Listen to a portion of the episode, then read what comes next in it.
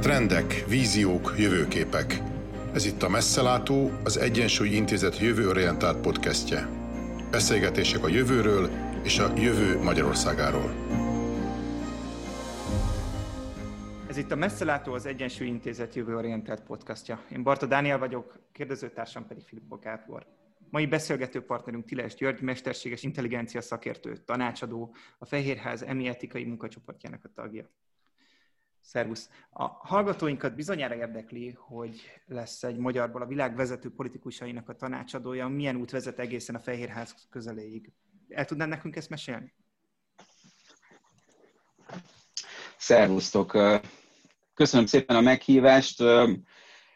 Egy szóban összefoglalva kalandos út volt alapvetően, és mindenképpen nem mindennapos, és nem is kiszámítható.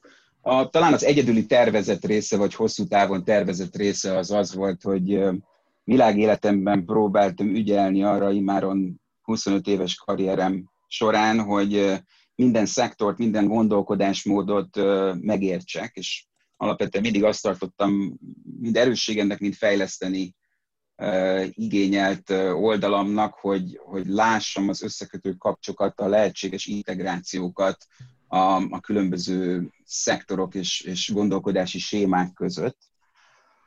Ez a fajta dolog az ember karrierjének a kezdetén nem annyira kifizető, de, de hogyha, ahogy hozzáöregszünk a feladathoz, annál inkább azzá válik.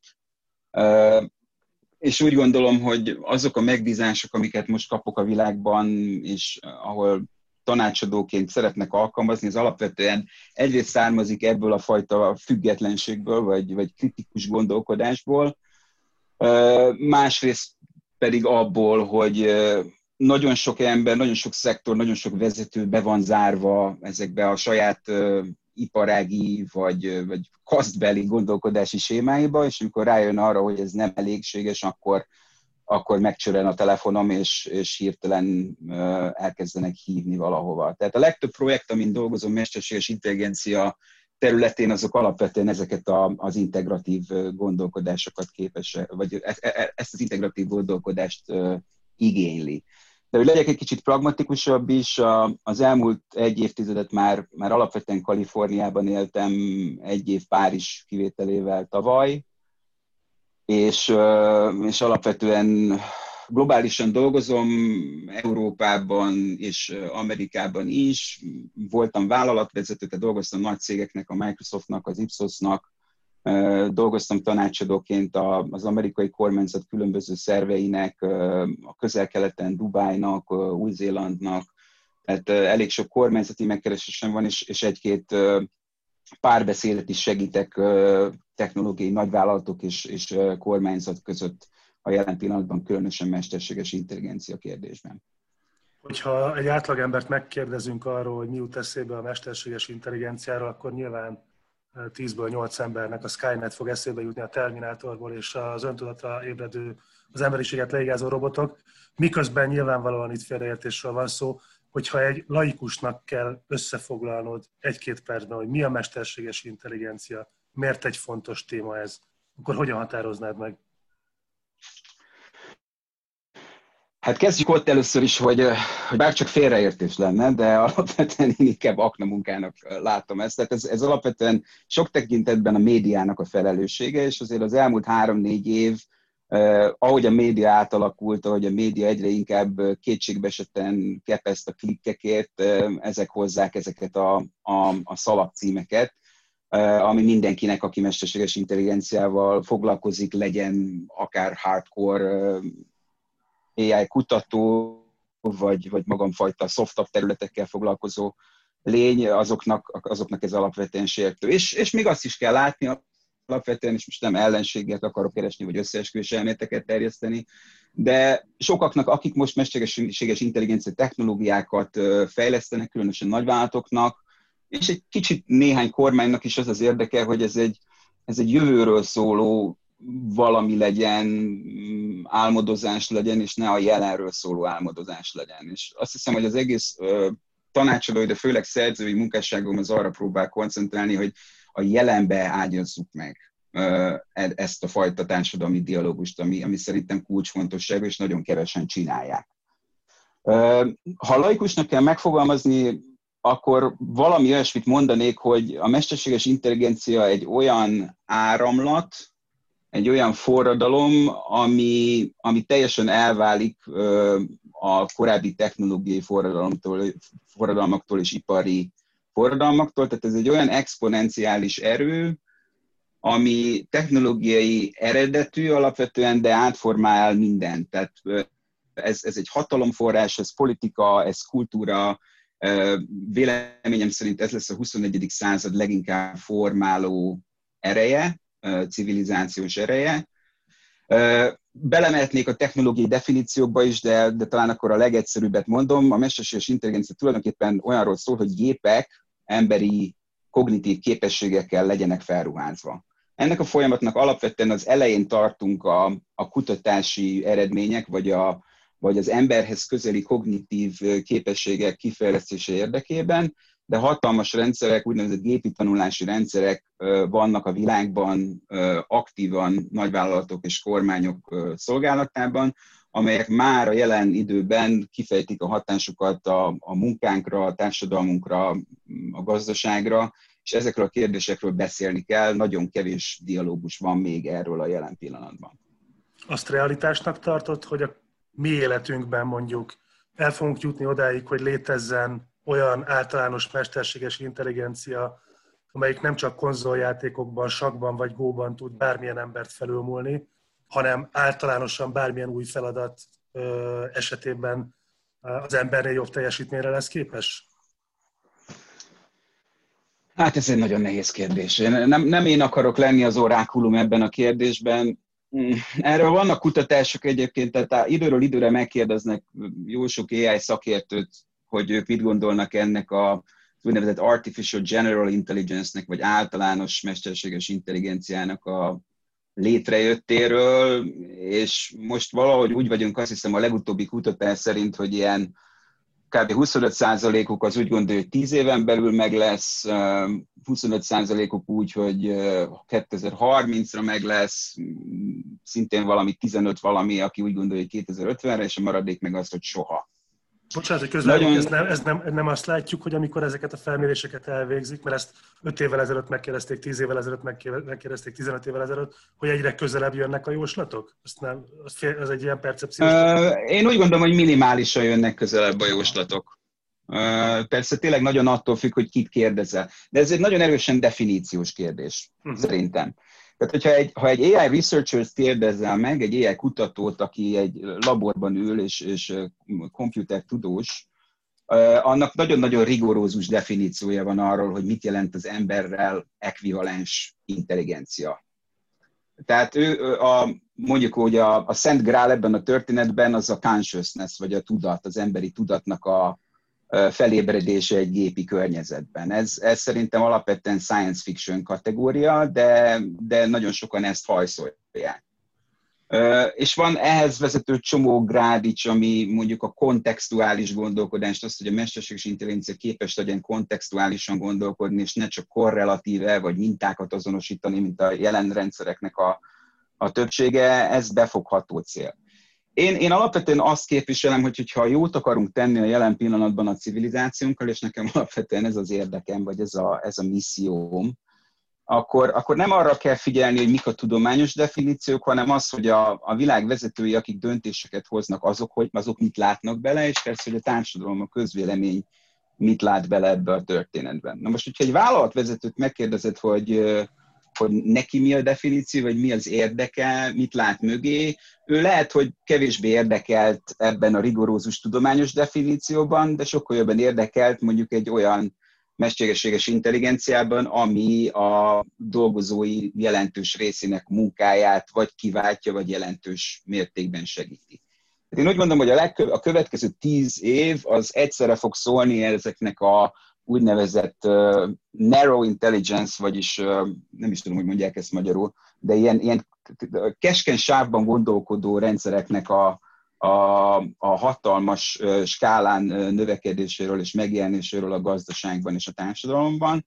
Másrészt pedig olyan hibrid rendszereknek a megindulásáról, amelyek egyre jobban közel kerülnek ahhoz, hogy robosztusak legyenek, sokkal jobban tudják eljátszani azt, hogy ők az embert kiváltják, vagy emberrel egyenértékű tudásra. Tehát magyarán le van egy szélesedési folyamat, azt hiszem, és ennek a legjobb példája talán a, a voice assistentek, tehát a hangasszisztensek, amelyek, amelyek folyamatosan tanulnak az adatainkból, ami mindenkinek a telefonján ott van, van, akinek a fürdőszobájában is ott van egy hangszóró képében. Tehát a, a, a csatornák már képültek arra, hogy ez a, ez a kétirányú adatáramlás ez nagyon erősen meglegyen. Ezek a tanuló rendszerek, önfejlesztő rendszerek képesek hatalmas bakugrásokkal haladni.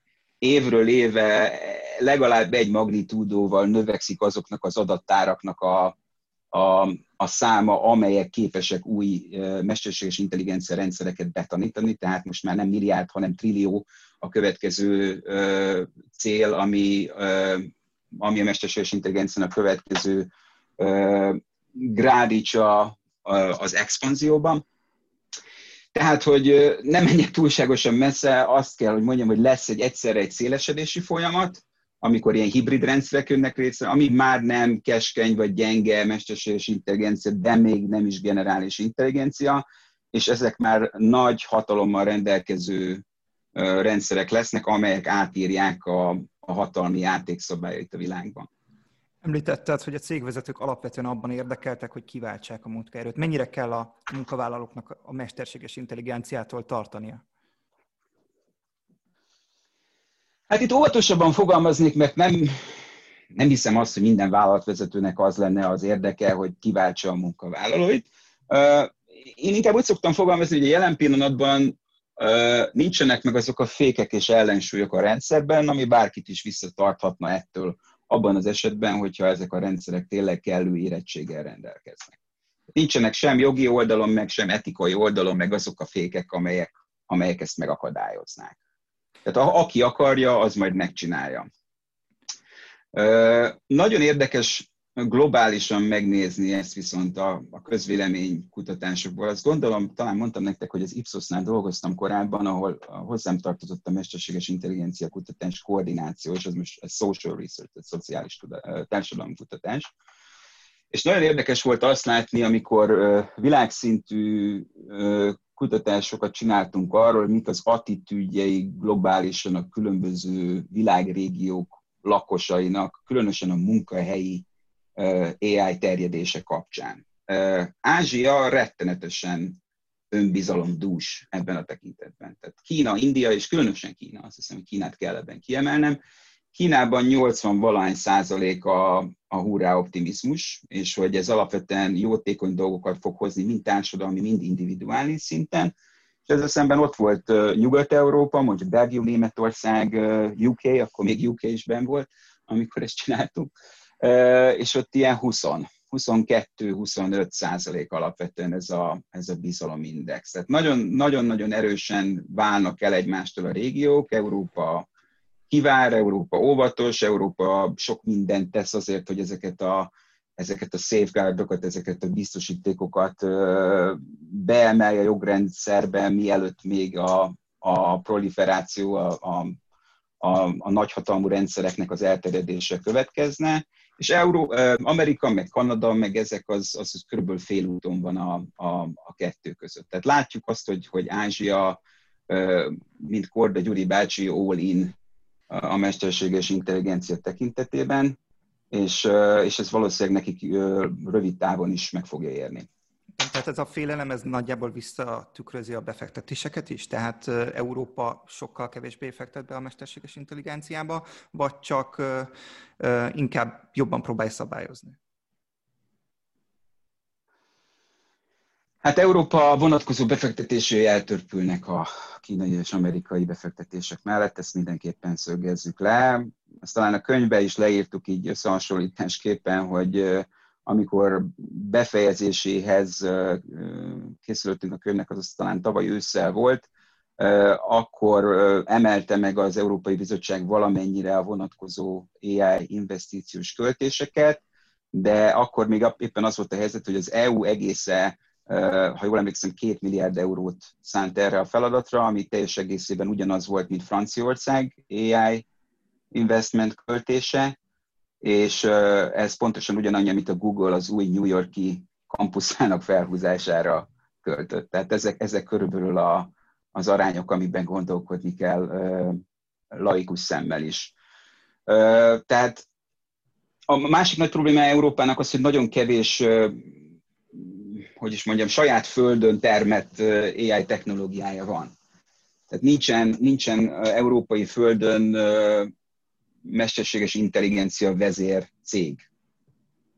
A kutatási szféra az nem áll olyan rosszul Európában, úgy gondolom, tehát vannak minőségi szenior kutatók, de nagyon sok probléma van a rendszerben, különösen az Európai Bizottság funding rendszerében, ami, ami sok esetben kontraproduktív ahhoz képest, amit, amit el akarnánk érni.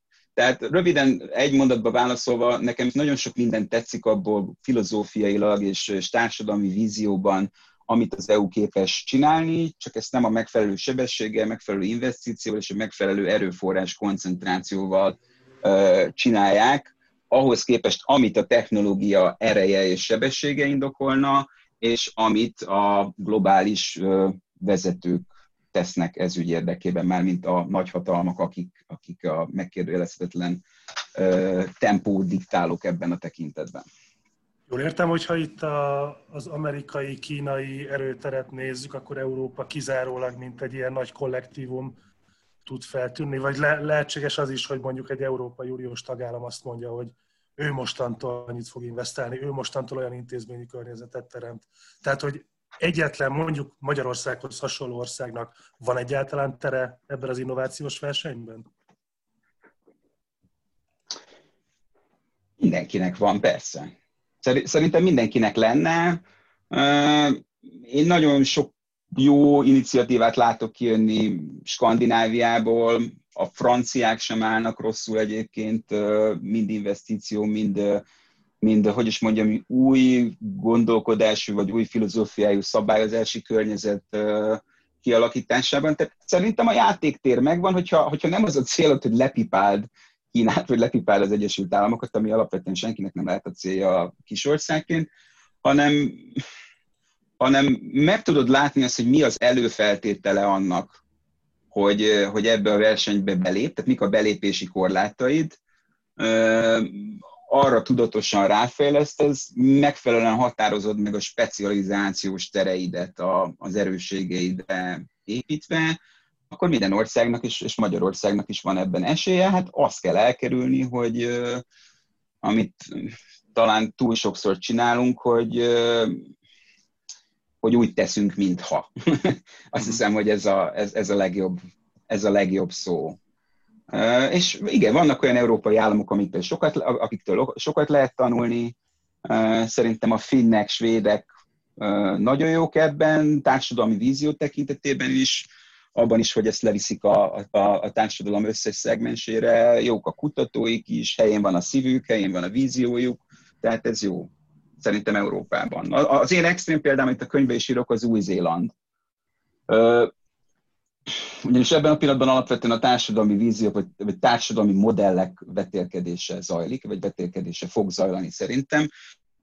Kína nagyon koncentrált, Kína nagyon tudja, hogy mit akar, Kína majdnem, hogy megállíthatatlan ennek tekintetében, és nagyon sok olyan ország vonz a saját szférájában, akik így billegnek, vagy, vagy nem igazán tudják, hogy mit akarnak, és a, az arzenájukban rendkívül sok fegyver van, hogy hogy jussanak be, hogy maradjanak ott, és hogy monopolizálják az adat vagyont, vagy, vagy hát ennek magasabb szintjein a, a, a mesterséges intelligenciát.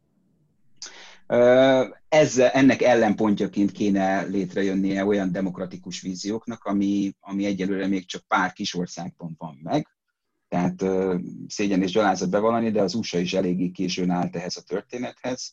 Azért, mert, mert az amerikai gondolkodás, vagy közgondolkodás és vezetői gondolkodás az alapvetően mindent szeret a, a piaci szereplőkre bízni, kivéve a hadászati vagy intelligencia kérdéseket, ahova most már ömlik a pénz látványosan Amerikában.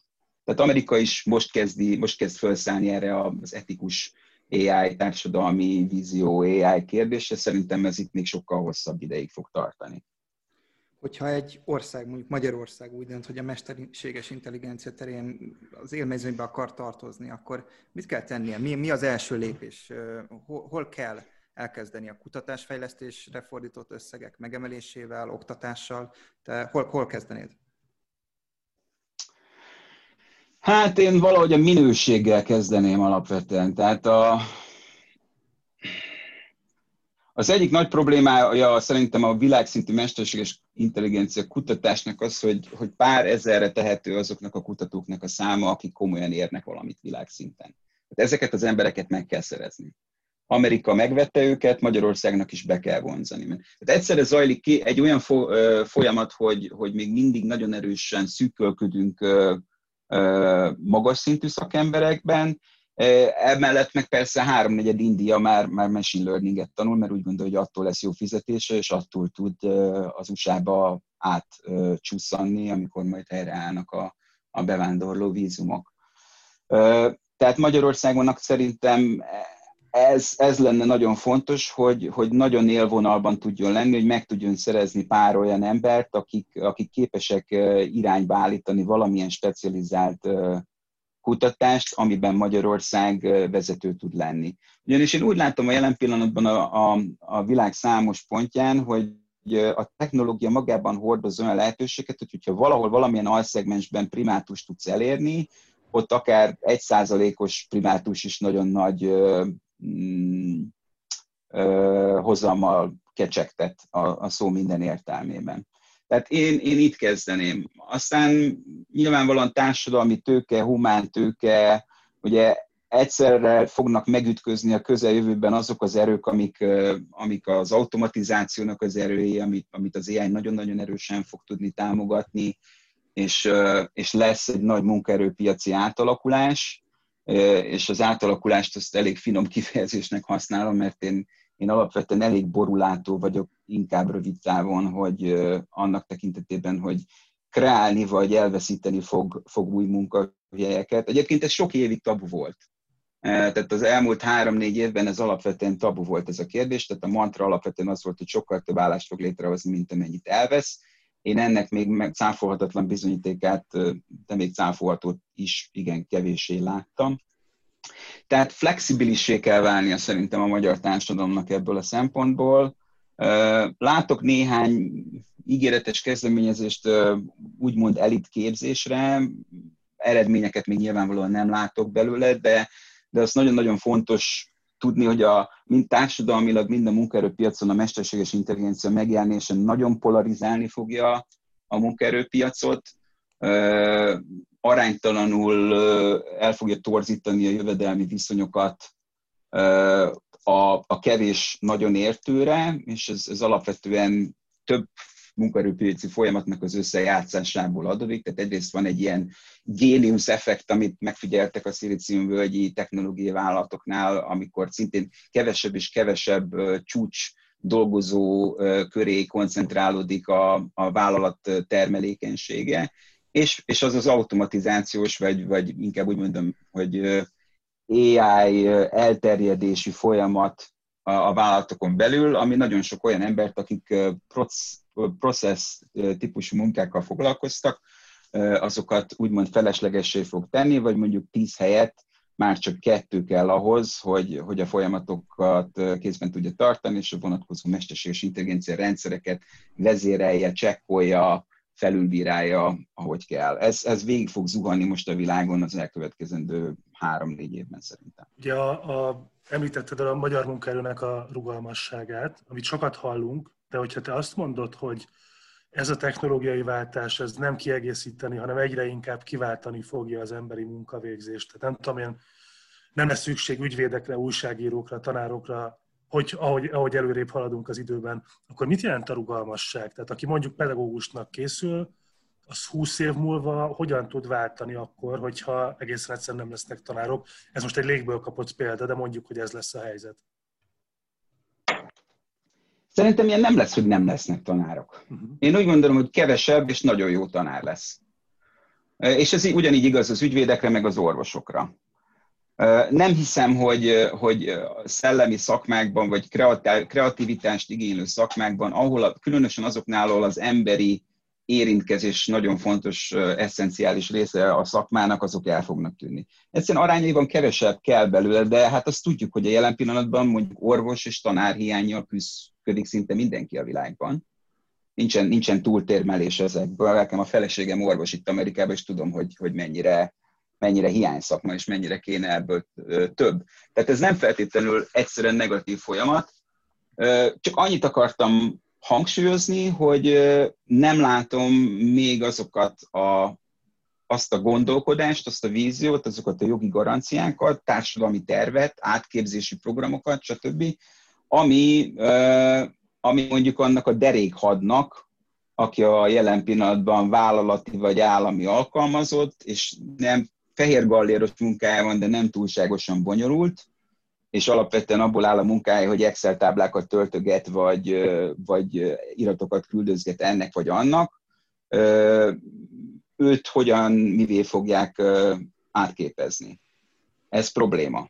Tehát, tehát erről igen, társadalmi vitát kell kezdeményezni, hogy mi lesz ezekkel az emberekkel, mert lehet, hogy a tíz, tíz helyet már csak kettő kell belőle, és akkor azoknak új szakmát kell tanulniuk, és ebben a, a magyar képzési rendszer azt hiszem, hogy viszonylag alacsony szintű flexibilitással uh, bír. Hogy egy példát is mondjak, most a pandémia alatt a Microsoft meg a LinkedIn elindított egy nagy programot, amiben 20 millió amerikai munkavállaló digitális átképzését vállalták egy viszonylag széles spektrumon. Tehát ez teljesen iparági, úgymond nagyvállalati kezdeményezés, amit az állam lelkesen üdvözölt. Szerintem az ilyenek el fognak alapvetően szaporodni, mert például az IBM is kongatja már a vészharangot egy jó ideje, hogy ők arról beszélnek, hogy 50 millió munkavállalót kell átképezni drasztikusan világszinten, szerintem ez egy elég alacsony szám. Szóval a rendszereink a jelen pillanatban nem igazán flexibilisek ebben, és az iparágnak, ahonnan jönnek ezek az új technológiák, szerintem kulcsfontosságú lesz a szerepe, hogy, és a hozzájárulása az investíció is, hogy ezek megtörténjenek. Az EU-ban látom jeleit annak, hogy, hogy mondjuk így két-három év múlva már föl fognak állni nagy átképző rendszerek, de ezek most még mindig csak előszelek, szerintem. Talán egy utolsó mondatot akartam mondani még csak Amerikáról, meg Kínáról ebben az átképzési történetben. Tehát Kína csak a tavalyi évben egy milliárd dollárt fektetett AI educationbe, tehát AI oktatásba, ők főleg a, a, a felsőoktatásra koncentrálnak ebben, vagyis a felsőoktatásba bejutásra koncentrálnak abban, de azt hiszem, hogy 2000 új alapvetően mesterséges intelligenciára alapuló oktató termet hoztak létre, ahol vannak felügyelő tanárok, egy-kettő, de a képzésnek a nagy része az már laptop környezetben történik, és, és egy, egy algoritmus, egy machine learning algoritmus vezérli. Amerikában meg csak szintén egy adat az átképzésekről, hogy ha jól emlékszem, akkor a, az amerikai GDP-nek a, a fél százalékát költjük átképzési vagy képzési programokra. Hát az, az elég kevéske. Sokat beszéltünk a gazdasági hatásoknál, de te az elején említetted, hogy az államok közötti kapcsolatra is rendkívül erősen kifoghatni a mesterséges intelligencia. Te hogy látod, hogy a demokratikus intézményeket, a képviseletet, a politikai működését mennyire tudja átalakítani ez? Hát bajban vagyunk. Nagy bajban vagyunk. Ezt kár lenne is kendőzni szerintem. Én a tavalyi évem jelentős részét arra szántam, és ebből egyébként egy fejezet is lett a könyvemben, hogy, hogy ezt a kérdéskört járjam körül, különös tekintettel a, a társadalmi bizalom, a, a társadalmi dialógus és a demokrácia megújulásának esélyeit a mesterséges intelligencia benyomulásának eh, korszakában. És hát szintén nem vagyok derülátó, tehát úgy gondolom, hogy a, különösen a, a dezinformációs szakasz, meg egyáltalában a, az algoritmikus világnak a megjelenése a, a, a social médiában az, az olyan változásokat hozott, amelyek nagyon-nagyon nehezen kezelhetők a jelen pillanatban. Nem is teljesen látom azt, hogy a social media platformok olyan mélyen átérzik el a felelősségüket ebben amennyire kéne. Tudom, hogy nagyon sokat investálnak benne, és, és jó párukkal dolgozom is, vagy, vagy tanácsadtam nekik, hogy legalábbis kikérték a véleményemet bizonyos kérdésekben. Tehát én úgy gondolom, hogy ég a ház. Nem egyedül gondolom ezt, a, a tavalyi évben a miniszterelnököknek, meg elnököknek, tehát volt miniszterelnöknek és volt elnököknek, a Club de Madridnak adtam tanácsokat ebben tekintetben, illetve vezettem egy munkacsoportot. Talán azt hangsúlyoznám, hogy a legtöbb állam, és itt elsősorban a nem demokratikus államokra gondolok, hatalmas fegyvert lát a mesterséges intelligencia által segített dezinformációs, manipulációs tevékenységekben, mind határain belül, mind határain kívül. És itt megint adatot mondok, tehát amíg mondjuk 50-60-70 országnak van ilyen AI nemzeti stratégiája, ezek közül pár tartalmaz társadalmi, komolyabb társadalmi víziókat is. Ehhez képest jóval többen vannak azok az országok, amelyek alapvetően hadászati vagy intelligencia célokra használnak mesterséges intelligenciát, de mondjuk publikáns stratégiájuk nincsen, és még többen vannak, tehát kb. dupla annyi azoknak az országoknak a száma, akik valamilyen social media dezinformációs hadműveletet végeznek robot hadseregekkel és tehát egy csomó AI módszert használva.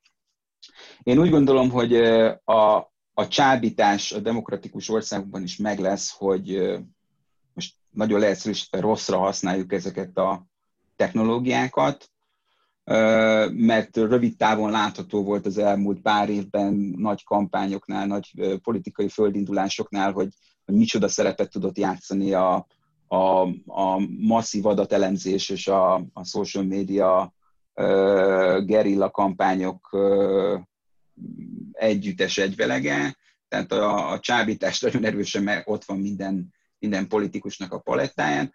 A másik oldalon meg, meg azt látom, azért ismert politikusoknak is adtam tanácsot a világban, hogy nagyon keresik a témákat, nagyon keresik a fogást rajta. De a mainstream politikában ezek a témák még elég kevésé jelennek meg. Tehát nem, nem úgy jelennek meg, hogy társadalmi vitát generálnak, úgy megjelennek, hogy mondjuk az OECD keretein belül, vagy az EU keretein belül folyik egy, egy AI diskurzus, dialógus, kijelentik, hogy rendkívül hatalmas prioritás, de még nem igazán vált ez közérthetővé a társadalom számára, és, és ez, ez, ez egy nagyon nagy hiba, mert úgy gondolom, hogy ha megfelelően használjuk ezeket a technológiánkat, akkor kvázi utopisztikus demokratikus társadalmak tudnak létrejönni, ugyanis minél korábbinál, korábbi esetnél jobban közelebb tudja hozni a polgárokat és a, a döntéshozókat, és, és adott esetben valós idejűvé tenni a, a polgárok visszajelzését bizonyos politikai javaslatokra, intézkedésekre, irányválításra. Tehát ez egy hatalmas erő lenne, ez, ez adna igazán úgymond benzint a demokrácia éppen fáradó benzintankjába, de, de ennek a folyamatnak még nagyon az elején vagyunk, és a jelen pillanatban a, a, a zászló azoknak áll, mint, mint például Kína, akik egy ugye, totális rendszerben gondolkodnak, egy, egy, egy, egy 1984-szerű társadalmi operációs rendszerben, ahol mindenki folyamatosan és állandóan le van figyelve, és, és ez a technológia képes arra, hogy olcsósága és, és agressziója révén más országokba is kifejtse a hatásukat, a hatását. Tehát nem, nem, vagyok, nem vagyok rövid távon optimista. De ha jól értem, akkor tulajdonképpen arra, mintha arra is célozná, hogy a, a mesterséges intelligencia az voltak éppen olyan, olyan típusú kétérű fegyver, mint mondjuk maga az internet, tehát hogy dezinformáció, egészen elképzelhetetlen szintű dezinformáció terjesztésére is alkalmas, de akár arra is fel lehet használni, hogy az ilyenfajta dezinformációval felvegyük a küzdelmet, vagy kiszűrjük a deepfake tartalmakat, vagy én nem tudom, az állampolgári tájékozott döntéseket segítsük a mesterséges intelligencia segítségével. Vagy ez egy ilyen idealista álom? Nem, nem, ebben tökéletesen így van. Ez is, ez is két élő fegyver, minden technológia, ami valaha megszületett. Tehát az egész az azon A múlik, különbség a jelen pillanatban... A... Az egész azon múlik, hogy elkezdünk-e beszélni róla? Nagyon sok minden, minden múlik azon, hogy mennyire beszélünk róla, mennyire mondjuk el az igazat, és mennyire vonjuk be a polgárokat abba, hogy meghatározzák a, a, a saját preferenciáikat abba, hogy milyen típusú AI-ra van szükségünk. Tulajdonképpen a, a könyvem is erről szól, hogy most vagyunk abban a definíciós fázisban, demokratik, demokratikus társadalmakban, amikor ki kellene tudni mondani azt, sarkunkra kellene állni, és azt kellene mondani, hogy what's the purpose of AI, mi a, mi a, mi a rendeltetése a mesterséges intelligenciának. Azért hoztam ezt az új-zélandi példát egy kicsit korábban, mert az új-zélandi kormányzati stratégia az egy mondatból áll gyakorlatilag mesterséges intelligencia területén, ami úgy szól, hogy most megpróbálom lefordítani a magyarra, de hogy a mesterséges intelligencia egyetlen rendeltetése az, hogy a polgárok jólétét biztosítsa. Kész. És ebben nagyon-nagyon sok erő van, amikor, amikor valamit ennyire egy mondatban ki tudsz fejezni. Tehát akkor a tevékenységed már nem alapvetően arról szól, mint egy kormányzat, hogy mondjuk valamely idegen földről származó technológia beáramlása ellen küzdögessé, vagy meghatározd, hogy melyik, melyik a veszélyesebb, vagy melyik nem, hanem, hanem erősen irányba tudsz állni. Tehát szerintem ez az iránybaállás, ez egy nagyon fontos dolog, amire most szükség van, és ebben nagyon-nagyon erős versenyfutás van a technológiai nagyvállalatok, meg, a, meg az államok között ahol gyakorlatilag a, a politika 1.0 küzd a mondjuk technológia 5.0-val, miközben a mesterséges intelligencia meg 100.0-val közlekedik. Tehát ez, ez, ez szerintem egy, egy nagyon, nagyon fontos különbség. De válaszolva a kérdésre, a, a nagy különbség most az az, hogy ezek úgymond morális technológiák. Nagyon sokáig az volt a védekezés szűke pátriánban, a szilíciumvölgyben, hogy minden technológia neutrális, semleges, és attól függ, hogy mire használjuk. Persze, ez is benne van, a humán tényező nagyon erősen benne van, de az egyik nagy alterület, amivel foglalkozom, a mesterséges intelligencia etika, az alapvetően már készpénzként tekinti azt, hogy mivel ezek a technológiák képesek döntéseket hozni, vagy döntéseket javasolni, és nem sokára már olyan szinten le lesznek dobva gazdasági, társadalmi környezetekben, ahol ki fogják fejteni ezeket a hatásokat, amikor morális döntéseket hoznak emberek életéről, hogy ezt nem lehet ugyanazzal elintézni, mint a korábbi technológiai hullámokat. Tehát nagyon-nagyon sok veszély van abban, hogyha azt mondjuk, hogy ja, ez is egy olyan, mint a big data volt, meg a cloud, a felhő technológia pár évvel ezelőtt, tehát ez, ezek nagyon-nagyon veszélyes narratívák, meg az olaj narratíva is nagyon veszélyes szerintem. Tehát ez egy, ez egy nyílt végű, hatalmas sebességgel közlekedő történet, ami, ami az egyik legerősebb lopakodó erő a jelen pillanatban a világban, és amire a társadalom nagy része vak. Mennyire gyorsult fel ez az erő? Tehát a koronavírus járvány hatása a, a, a, a munkára, a világgazdaságra mennyire gyorsította fel ezt az erőt, vagy éppenséggel mennyire lassította le? Hát mérni ezt még nehéz. és ti gondolom, ti is adat, adat emberek vagytok ebből a szempontból, meg én is próbálok az lenni, amikor lehet, és kevésbé proféta. Alapvetően itt szerintem két erő harcol, és ezek, ezek majdnem, hogy, hogy túlságosan evidensek. Az egyik az az, hogy, hogy van egy mentális paralízis a jelen pillanatban a legtöbb vállalatnál, nem tudják, hogy mi lesz, visszafogják a költéseket, tehát van egy büdzsé probléma. De a másik oldalról meg azt láttam, hogy azok a technológiák, különösen a, a, a mesterséges intelligenciának az az alága, amelyik automatizációról szól, tehát ez a Robotic Process Automation, RPA, RPA, nem tudom, hogy magyarul ennek mi az ekvivalens, elnézést kérek a hallgatóktól. Ez a legerősebben, legrobosztusabban fejlődő, mármint hogy gazdaságilag árbevétel szempontjából legerősebben fejlődő része. Tehát ezek a cégek most számuldanak, akik ezzel foglalkoznak, aminek a hatása az lehet, hogy jövőre úgy ébredünk föl a pandémia után, hogy a legtöbb ember, aki elvesztette az állását, az már nem kapja vissza, mert bejött a helyére egy ilyen szoftver, ami alapvetően elvégzi a munkájának egy jelentős részét. Tehát ne, ne, ne, ne legyen így, de, de azért a háttérben látok egy, egy csomó ilyen folyamatot hogy személyes anekdotával szolgálja, pár évvel ezelőtt a, a LinkedIn inboxom az uh, szoftver outsourcinggal volt tele, tehát indiai szoftver outsourcing ajánlatokkal, most uh, ilyen robotic process automation ajánlatokkal van tele, tehát napi 15 ilyen cég jön hozzám, általában azzal a marketing szöveggel, hogy szabaduljon meg feleslegesé vált munkavállalóitól, ami egyszerű kis szoftverünk segítségével. Szóval ez rémisztő.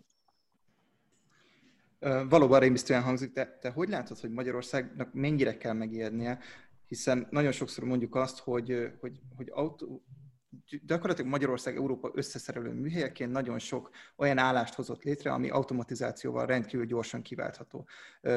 Te is így látod a magyar gazdaság szerkezetét, vagy, vagy azért valamivel jobb a helyzet? Hát hasonlóan látom.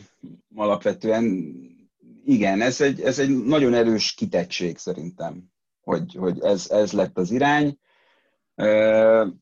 Ezek a gyárak mozdíthatók szerintem, és, és igen, az automatizációval nagyon sok minden kiváltható lesz.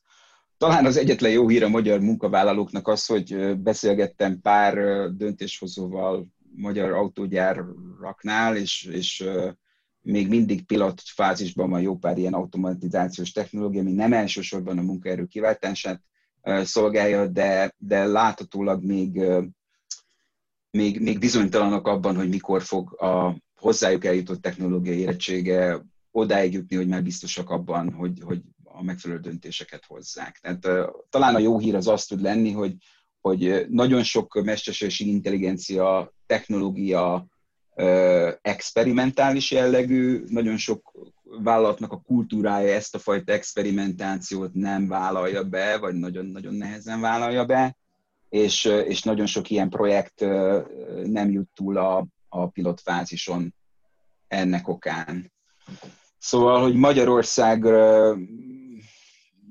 rossz helyzetben van ennek tekintetében, én úgy gondolom, hogy, hogy nem, igen, nincsen valami túlságosan jó helyzetben a gazdaság jelenlegi szerkezetében, és, és mindenképpen el kellene kezdeni máshova is investálni. Nekem egy utolsó kérdésem lenne így a beszélgetés vége felé. Ha egy laikus figyelemmel próbálja követni a mesterséges intelligencia fejlődését, és én laikusként beszélek, akkor azt látja, hogy egy öt évvel később olvasott könyvben egy kicsit, mint hogyha átalakulna az egész kérdéskör, mint hogyha mozgó célpontról beszélnénk, amely minden egyes ilyen ugrásnál vagy előrelépésnél újabb és újabb kérdéseket vet fel. 2020-ban mennyire lehet látni azt, hogy 2030-ban mik lesznek a területnek a nagy kérdései? A másik, hogy megfordítsam a kérdést, mennyire látjuk ma a valódi veszélyeket és a valódi lehetőségeket? Hát ebbe, ezzel nagyon beletrafáltál a közepébe, tehát ugye mi három évig írtuk a, a saját könyvünket, és azóta három év alatt mondjuk két és félszer kellett átírnom uh, uh-huh. ahhoz képest, ami, ami, ami közben történt, tehát ez, ez abszolút fején találtad a szöget. Uh, és nagyon nehéz mindig meghozni azt a döntést, hogy, hogy mennyire leszel adatcentrikus abban, amit írsz, és mennyire próbálsz hosszú távú, már-már filozófiai víziót hozni. Mi megpróbáltunk valahol a kettő kettő közé lőni ebben. De hogy, hogy beszéljünk az idővonalról is, én úgy látom, hogy, hogy nagyon sok idő erővonal találkozik a jelen pillanatban, tehát van egy, van egy, egy ciklikus, van egy inkrementális, van egy exponenciális, ez, ez talán a, a félelmetes robbanó elegy a, a mesterséges intelligenciában, hogy erről nem lehet ugyanúgy gondolkodni, mint a mondjuk digitális transformációról beszélünk már 20 éve vagy 30 éve, úgyhogy úgy, úgy különösebben nem történik sok minden. Tehát ez nem az a fajta transformáció, ami, ami uh, apró léptekkel halad, hanem ez, ez bakugrásokkal halad, hatalmas exponenciális ugrásokkal halad. És ha visszagondolsz a mesterséges intelligencia fejlődésére, ott alapvetően 4-5 évvel ezelőtt volt egy borzasztó nagy robbanás, tehát ez 60, 60 éven keresztül zabi gyerek volt, ha úgy tetszik a mesterséges intelligencia. A kutatói alapvetően le voltak nézve, mert, mert nem igazán tudtak eredményeket produkálni. Tehát ők voltak a, a filozófusok, ha úgy tetszik, a, a, a komputer szakmán belül, vagy a komputertudomány szakmán belül. Aztán hirtelen 4-5 évvel ezelőtt megtörtént egy olyan együttállás, amikor különböző kutatási irányok, tehát elsősorban a deep learning, a hozzáférhető adatmennyiség, a processzoroknak a, a, a robbanásszerű fejlődése egyszerre, ami egyébként leginkább a videójátékoknak volt köszönhető, kihozta azt az elegyet, amire hirtelen az ipar azt mondta, hogy hoppá, na most akkor rárepülünk ezzel teljesen. És, és egy pillanat alatt alakult át a széna az ábrándozásból a teljesen kézzelfogható valóságba. Ha 2030-ról kell beszélni, akkor, akkor úgy gondolom, hogy, és ezt a könyvben is nagyon veretesen kifejtjük, hogy nem szabad, ne, nem mernék nagyon sokkal többről beszélni, mint az elkövetkezendő mondjuk három-öt évről alapvetően. Tehát én úgy látom, hogy a, a, a következő három-öt év a mostani gépi tanulási rendszerek nagyon erős proliferációjáról fog szólni, tehát meg fogja szállni a gazdaságot, meg fogja szállni az adminisztrációt, ezeknek a, a rendszereknek a ledobása és tesztelése. Most fognak kiderülni először nagy, mm, nagy skálázással a, a hibái, vagy, vagy azok a, a, a bugok, amiket meg kell, meg kell oldani benne, és most fogja szedni először úgymond áldozatait ezek, ezek a nagy rendszerek, ettől függetlenül ezt alapvetően megállíthatatlannak tartom.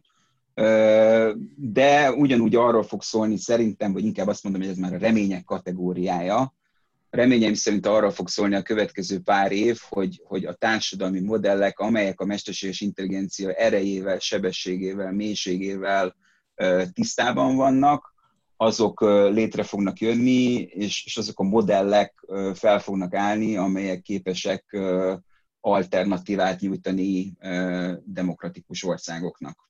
Én legalábbis az életem munkáját erre tettem rá.